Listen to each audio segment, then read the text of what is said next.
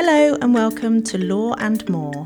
My name's Celia Whittuck and I'm an Associate Solicitor in IBB Law's Education team. In this episode, I'll be talking about education law.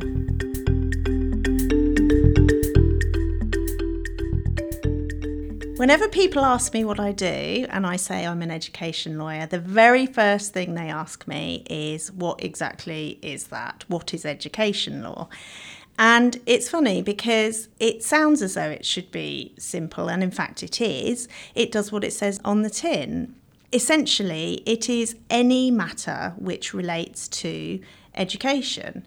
So, whether it is somebody who is accessing education or somebody who teaches in education and they have an issue which arises, then that is what education law is, and that is what we specialise in. The kinds of cases I'm working on at the moment include, for example, working with a mother of a child with seriously complex needs who requires the support of an education, health, and care plan.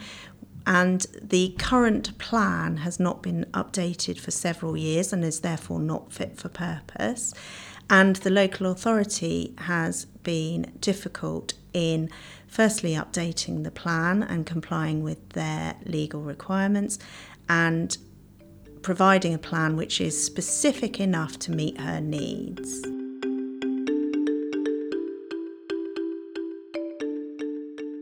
So, as clients, we um, receive instructions from anyone who accesses education, either as an individual or those working in education. So it can be anyone of any age, so from zero to 100 years. In fact, I have currently a PhD student who is in her 70s. Um, we also represent children at school, we represent college students, so um, pursuing further education. We have higher education students, those over 18. Um, we have those working in education, so teachers, lecturers, professors, and also those who are working on placement as part of their educational course.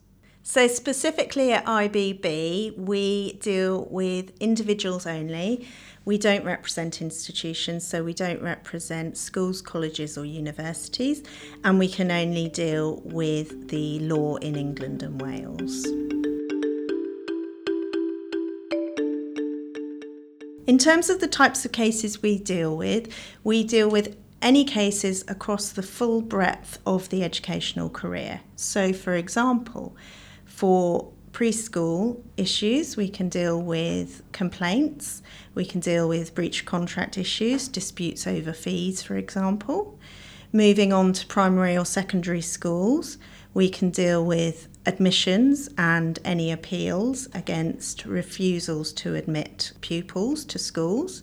We can deal with exclusions, complaints, negligence, bullying, including cyberbullying, and disputes against independent schools. In terms of further and higher education, we can deal with degree classification disputes, academic appeals, concerns over fitness to practice, issues with PhDs, negligence, complaints to the Office of Independent Adjudicators of Higher Education, misconduct issues such as plagiarism or collusion, and accusations of harassment or assault dealt with through disciplinary procedures.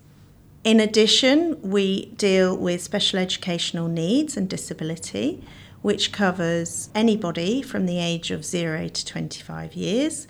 We can help with the provision of education, health, and care plans and the process involved in that, and appeals to the Special Educational Needs and Disability Tribunal.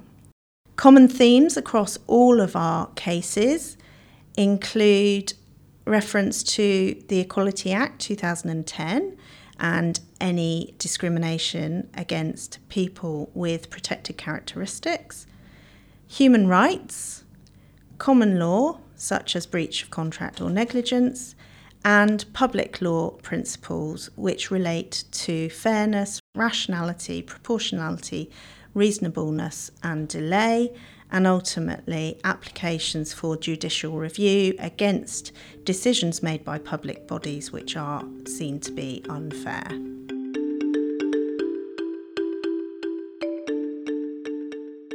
A client would need an education lawyer specifically if they have any issue which relates to education law. Education law is highly specialised and there are many facets to it. For example, there are common themes such as discrimination, human rights, and principles of public law and natural justice, which are seen throughout all of our cases. And it's often the case that clients come to us having previously sought to fight their cases themselves or with the assistance of somebody who is not specialised in education law and they have come unstuck. So, for example, they may have issued a claim in the employment tribunal rather than the county court. They may have missed the fact that a child who is seen as difficult in school is actually suffering from a special educational need and the response by the school could be an act of disability discrimination in itself.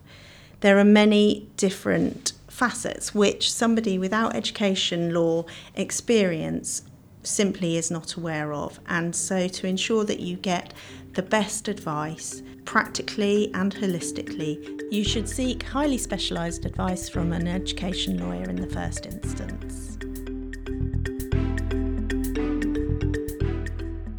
I hope this episode's been useful in introducing education law. If you'd like to find out more information about our education law team, please go to our website ibblaw.co.uk.